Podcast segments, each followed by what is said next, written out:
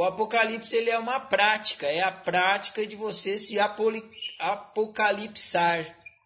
A palavra Apocalipse significa descobrir, revelar. Então, conforme você pratica autoconhecimento, você vai se descobrindo, você vai se revelando para si mesmo. Então você vai se apocalipsando. Por isso que tem um hífen ali no fim. Apocalipse, hífen se. Ou seja, descubra-se.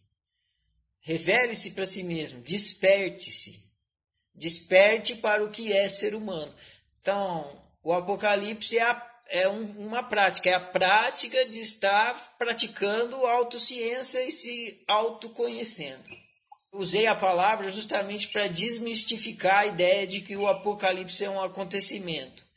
Apocalipse é, um, é você se descobrindo, você se revelando, você tomando consciência sobre o que você é, sobre o que é ser humano.